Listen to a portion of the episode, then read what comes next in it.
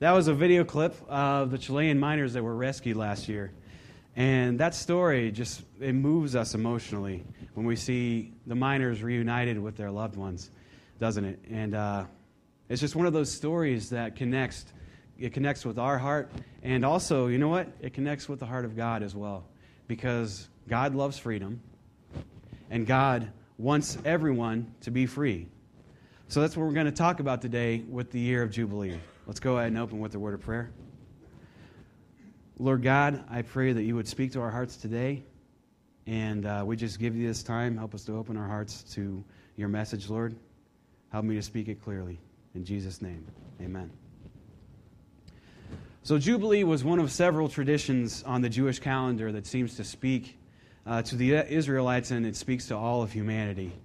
And what I want us to see this morning is that even way back then and all the way up until today, God has been saying to us, to humanity, I want you to be free. If you have your Bibles with you, turn to Leviticus chapter 16, verse, uh, starting in verse 29. We're going to look at something called the Day of Atonement, which is one of these traditions set up by God to bring about uh, this freedom that He wants for us. And it's sort of like a mini version of the year of Jubilee. So, Leviticus 16, starting in verse 29. This is to be a lasting ordinance for you. On the tenth day of the seventh month, you must deny yourselves and do no work, whether native born or a foreigner residing among you, because on this day atonement will be made for you to cleanse you then before the Lord you will be clean from all your sins. So the Day of Atonement came around once a year, and all of your sins, everything that you've ever done wrong, was covered over by the act of the priest making a sacrifice of atonement. So let's take it a step further and let's look at the year of Jubilee.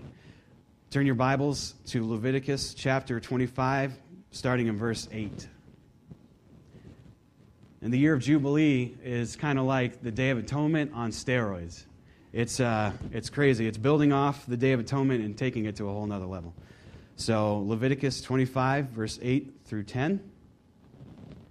Count off seven Sabbath years, seven times seven years, so that the seven Sabbath years amount to a period of 49 years. Then have the trumpet sounded everywhere on the tenth day of the seventh month, on the Day of Atonement sound the trumpet throughout your land. Consecrate the 50th year and proclaim liberty throughout the land to all its inhabitants. It shall be a jubilee for you. Each of you is to return to your own family property and to your own clan. A year of liberty, meaning that if you were a slave, you were freed. You were able to go home to your home family. You were free. And you know what? Back then, there was a similarity that we have today in that people got into debt really easily, and it was a serious problem. And if you got into debt up to your eyeballs, by example, borrowing money for land, which is what happened a lot, and you had nowhere else to turn, you could sell yourself into slavery, basically, to your debtors uh, to pay off that debt, however long that took. But every 50th year, Jubilee, your debts were forgiven, you were set free of all your obligations to your master and you went home to your family, and the piece of land that you borrowed money against and lost, you'd get it back. Imagine that today. Uh, you know, all your credit cards, all of your car payments, all of your mortgage payments are wiped clean. All that debt is paid. And uh, in addition to that, all of your sins were covered over because it was also the Day of Atonement. So this was a pretty big deal every 50 years it was a really big deal, and people got really excited when they blew the trumpet and announced the year of Jubilee because all their debts were cleaned off. Debt's a pretty terrible thing, right? Uh, it can be, and I'll get a little personal here. I was in debt a little while ago with a truck that I bought. And uh, so Mac and I went out and we bought a Dodge Nitro. It was this totally awesome truck that I loved, but we couldn't afford it. At the time, I knew Mac, my wife, wasn't too comfortable with the idea, but I kind of pushed the issue. We were driving a smaller car, and the AC was going out. Someone's name I will not mention turned into a curb and tore the whole side molding off the car. I had the side molding in my office leaning up against the wall, and every time I'd be sitting there typing, I'd look at that six foot side molding and just be like, oh, I want a new car. I was just getting impatient. And so I started to think, you know, we've got a kid, we've got a family, we, we've winter's coming. I wish we had something a little bit bigger, more room, four by four. So I went and took out a loan and got a car that I couldn't afford. So, unfortunately, that was a bad decision. And I'm not criticizing anyone who takes out a loan for a car. I'm just saying, in our situation, this was a bad, bad decision. It was a bad idea, and especially because my wife wasn't comfortable with it. So, not only was I in debt to the bank, but I also felt this sense of emotional debt between me and my wife. And that is awful. It tore me apart for months. Alex and Dave would see me come into the office just distraught over this, and, and it hung over me and I felt like I couldn't get out. I felt trapped. The weight was crushing me. I just felt like I couldn't get out. And I'd be sitting there in my office, and I'd see that side molding in my car because I hadn't thrown it away yet. And uh, I guess because I'm lazy or something. But I'd just sit there and be like, I want my old car back. Give me the broken air conditioner and the car that, you know, is falling apart. I just want to be out of this debt. And it wasn't so much the financial debt, it was the emotional debt mostly between me and my wife. And so finally, we cut our losses. We put the car up for sale, and eventually it sold, and we were able to sell it off and pay it off 100%, pay off that debt. And I changed overnight, basically. Uh, there was this peace between me and my wife that hadn't been there for a long time, even before we took out the loan, because through this process, I was learning a lot about myself how I like things, and uh, I was learning a lot about my wife and marriage, and it was just a growing experience. And this was all over a car. But to us, I mean, this was a really big deal. And finally, I felt a sense of freedom from that. And there's a sense of freedom that you get when your debts are paid off, right? And God wants us to feel that same sense of peace and freedom between us and Him. Our debt is gone, and just like I felt that overwhelming peace with my wife. We can feel a more powerful peace between us and the Father. God wants that for us. God wants us to be free. Anyone ever been in a tight spot financially and have somebody bail you out? A couple of years ago, my wife and I, we lived in Florida, and in addition to my worship leading duties, I drove a forklift at a workhouse full time. That was a real fun time. I plowed it into a wall once. So if you're in the mood for a laugh, go ahead and ask me about it. I'll be happy to oblige. So anyway, uh, one day one of our coworkers was walking through the aisles and she was crying. Her face was blood red, and you could tell that she wasn't just in an emotional pain, but she was in some serious physical pain. And uh, she was a single mom. She was struggling to make ends meet. And when you struggle to make ends meet, you compromise in certain areas. And one of the areas that she was compromising in was a cavity that was infected, and the infection was in danger of spreading to the other parts of her head. And that's where it was getting really dangerous. So she hadn't gotten fixed because she was broke, trying to make ends meet with a one year old, single mom. So Mac and I probed, my wife and I, we probed until we could find out, you know, what, how much is it going to cost to get this thing fixed? 50 bucks. That was it. And so Mac and I, we took a lunch break and we went to the bank and we took out 50 bucks.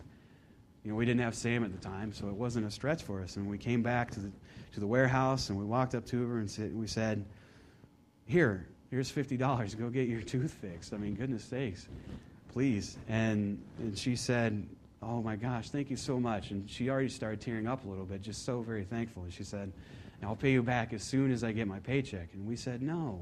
No, you take this. This is for you. You need this. And don't worry about paying us back. But she was insistent. But I, I, I finally I looked her in the eye and I said, No, you take it. Keep it. It's yours. She had this sense that she didn't deserve to be helped out, but she did. And when I said to her, You take it, she had this intense emotional reaction And you could tell that no one had done something like this for her before. Something like a $50 cavity was a really big deal to her, and we, will, we were able to bless her in that, and God was able to use us to do that. And God sees us in our pain, in our emotional and pain and in our sin, and He says, I want you to be free. You take it. And He's been speaking that message to us throughout histories, with Jubilee and even before that. He wants us to be free. The word atonement means to cover over. So each year on the Day of Atonement, the sins of the people were covered over. And in addition, on the year of Jubilee, all of their financial debts were forgiven and they were released, set free to go home to their own clan. But as far as sins are concerned, if you cover over something, which is the meaning of the word atonement, it's, it's kind of still there, right? You just cover over it. But what humanity needed was for something, someone, to take away our debt of sin. If you have your Bibles, turn with me to Hebrews chapter 10, starting in verse 11. And we're going to look in the New Testament and find where God brings this all together through Jesus. Hebrews 10, verse 11 through 14. Day after day, every priest stands and performs his religious duties. Again and again, he offers the same sacrifices, which can never take away sins. But when this priest, speaking about Jesus, had offered for all time one sacrifice for sins, he sat down at the right hand of God. So Jesus paid the price for our sins, past, present, and future. And now his work is done. That's why he sits down at the right hand of the Father. What do you do when you're done with your work? You sit down. So Jesus sits down at the right hand of the Father. And Jesus says to you now, Your spiritual debts are forgiven. Everything that you've ever done wrong has been paid off. My work is done, and you are forgiven. God wants us to be free. And Jesus has paid that price to set us free. And now he wants us to walk in that freedom and forgiveness. He paid the price for our freedom.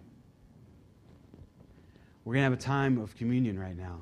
And when we remember that sacrifice that Jesus made on the cross for our sins. And I was thinking about this yesterday and thought it would be good for a communion thought to share with you guys before we take communion. Think about it this way if you died so that someone in prison could be set free, and then somehow you came back to life and you realized that they were still in prison because of this overwhelming sense of guilt that they deserve to be there, wouldn't that be sad? Wouldn't that be awful? Grace is there for us every day, every time we fall. And it's almost like a daily command. Jesus died for us to give us freedom, to give us grace, to free us from our debt of sin. So now you take it. It's here offered for you. So, what happens after the year of Jubilee starts and all the slaves are freed and they go home to their native land? There's a whole year there. What happens? Let's, uh, let's, let's read on and find out. Look in your Bibles further on in Leviticus to chapter 25, verse 11. On the 50th year, or the 50th year shall be a jubilee for you. Do not sow and do not reap what grows of itself, or harvest the untended vines. For it is a jubilee and is to be holy for you. Eat only what is taken directly from the fields. So, what does that mean back then? What did that mean? Here's what it means, and this is going to blow your mind. This is basically a whole year where you did no work. Seriously, a year long vacation, paid vacation for a year. And uh, that's pretty crazy. Can I get an amen? Who would like that? so, this was a pretty interesting concept, and God wanted his people to rest and renew themselves in him. And also, while they're resting, he asked that they trust that he would provide for them. So let's look further on in Leviticus 25 at verse 18 through 19. Follow my decrees and be careful to obey my laws, and you will live safely in the land. Then the land will yield its fruit, and you will eat your fill and live there in safety. God asked the Israelites to plant no crops in that year of Jubilee. And they were to trust that the crops from the year before Jubilee would last during the year of Jubilee until they were able to plant more crops. God asked the Israelites to trust Him, that He will provide.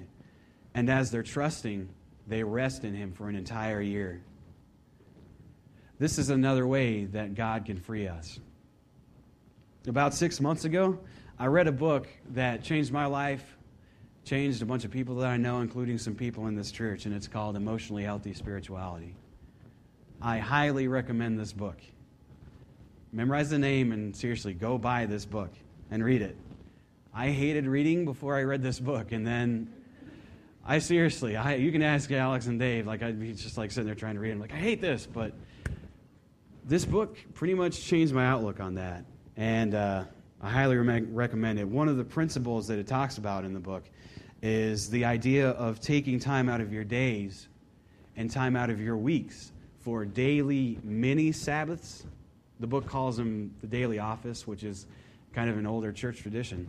And then also taking one entire day out of your week to just rest in God.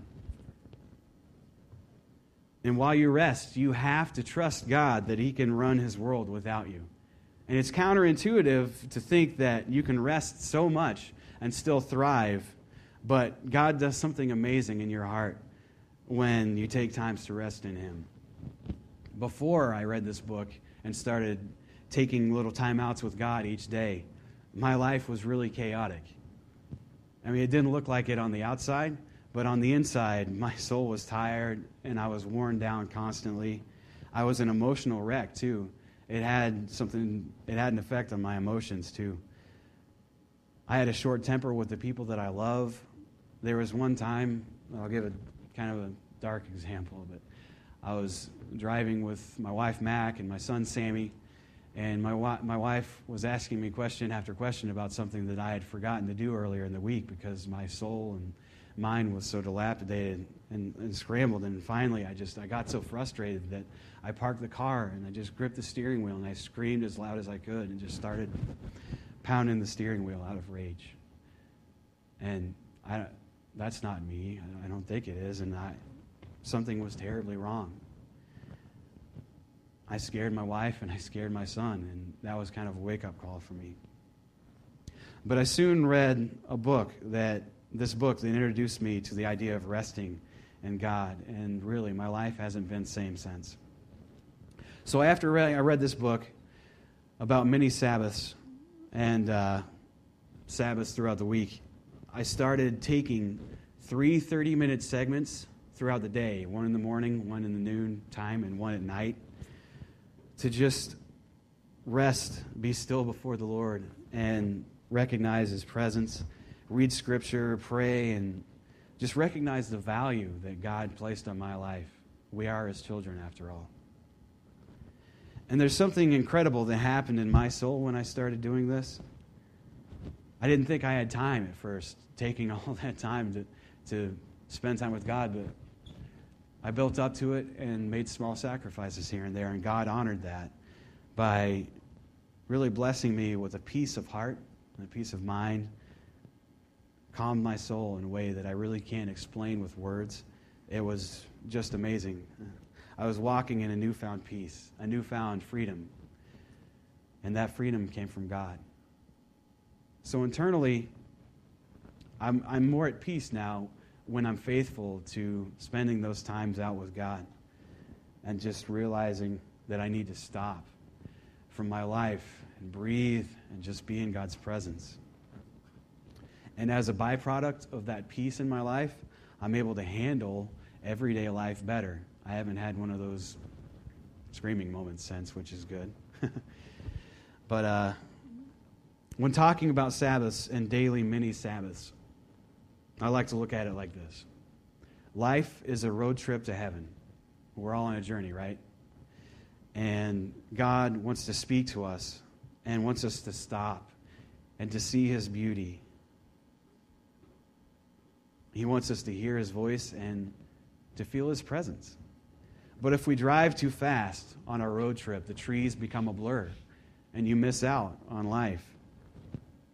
Imagine if you're driving through Yellowstone National Park in a Corvette Z06 and you're just blasting through there full throttle. I mean, who would do that? You'd be missing out on so much. But if we stop and we get out of the car, we get to see something amazing. We get to see something beautiful. We get to get out and we get to be in the presence and the glory and the majesty of God in His creation. And it's the same way with God's presence. We need to stop from our road trip and we need to just get out and realize that God's presence and beauty is all around us. And we just need to soak it in every once in a while. And then the remainder of our journey, the remainder of our life, will be so much more enriched because of our stopping and our resting in Him. So, I'm going to assign us some homework this week. I know you guys thought you were done with that years ago, but um, let's do this 15 minutes each day, starting this week. Take a mini Sabbath for 15 minutes. Take five of those minutes and just sit still, be in silence, and just breathe. Slow down and when we sit down, uh, I, when I started doing this, my mind was going 1,000 miles an hour. I can't sit still. And the reason for that is because, you know, what do I need to do? I need to do stuff today. Oh, you have the next thing on your mind. But you have to forget about all your responsibilities and trust that God can run his world without you for 15 minutes. So after that five minutes of silence, read Psalm 4. Read it slowly, take five minutes and read Psalm 4 slowly. And if you read it through once, read it again until that five minutes is up. And just breathe in the words. Or if you have another favorite psalm, read that for five minutes. And then in the last five minutes, pray to God, whatever's on your heart. And I, I promise you, God will be able to move in your heart. And, uh, you know, I, He's showed me that through this experience as well. So, one parallel with Jubilee and resting that I want to make is that this is a foreshadowing of things to come. It points to a time of ultimate rest when we finally arrive at our destination after the long road trip and we get to be in God's presence forever. The physical life will be over, and nothing remains but the presence of the Lord, and no more debts of sin remain. All of our guilt, all of our sadness, all of our pain will be over. And every physical worry of this world will be gone. And we will finally rest in the arms of the, arms of the Father. But until then, we get to have a preview of that glory to come if we just take the time out of our day to just be with God, to rest in Him. He wants us to do that. And that's one way that he frees us. And he says, Here's your freedom. You take it. So, what we can see through Jubilee is that God wants us to be free. And Jesus is the culmination of that message of freedom throughout the years. And his work is done, and he has sat down at the right hand of the Father because his work is done. And he says to us now, Here is your freedom. You take it. And get this. He says, Because of my sacrifice, I made you worthy to receive it. Think about that. Because of my sacrifice, I made you worthy to receive it. Jesus made you worthy to receive it by dying on the cross.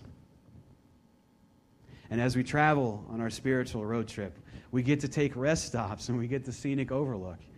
And we get to see the beauty and the presence of the Lord as we take times out of our day to just rest and be in God's presence. And that's a precursor of what's to come, which is ultimate freedom as we are in heaven with the Lord. The peace of Jesus Christ is offered to us here, now, and every day. And the message is God wants us to be free. You take it.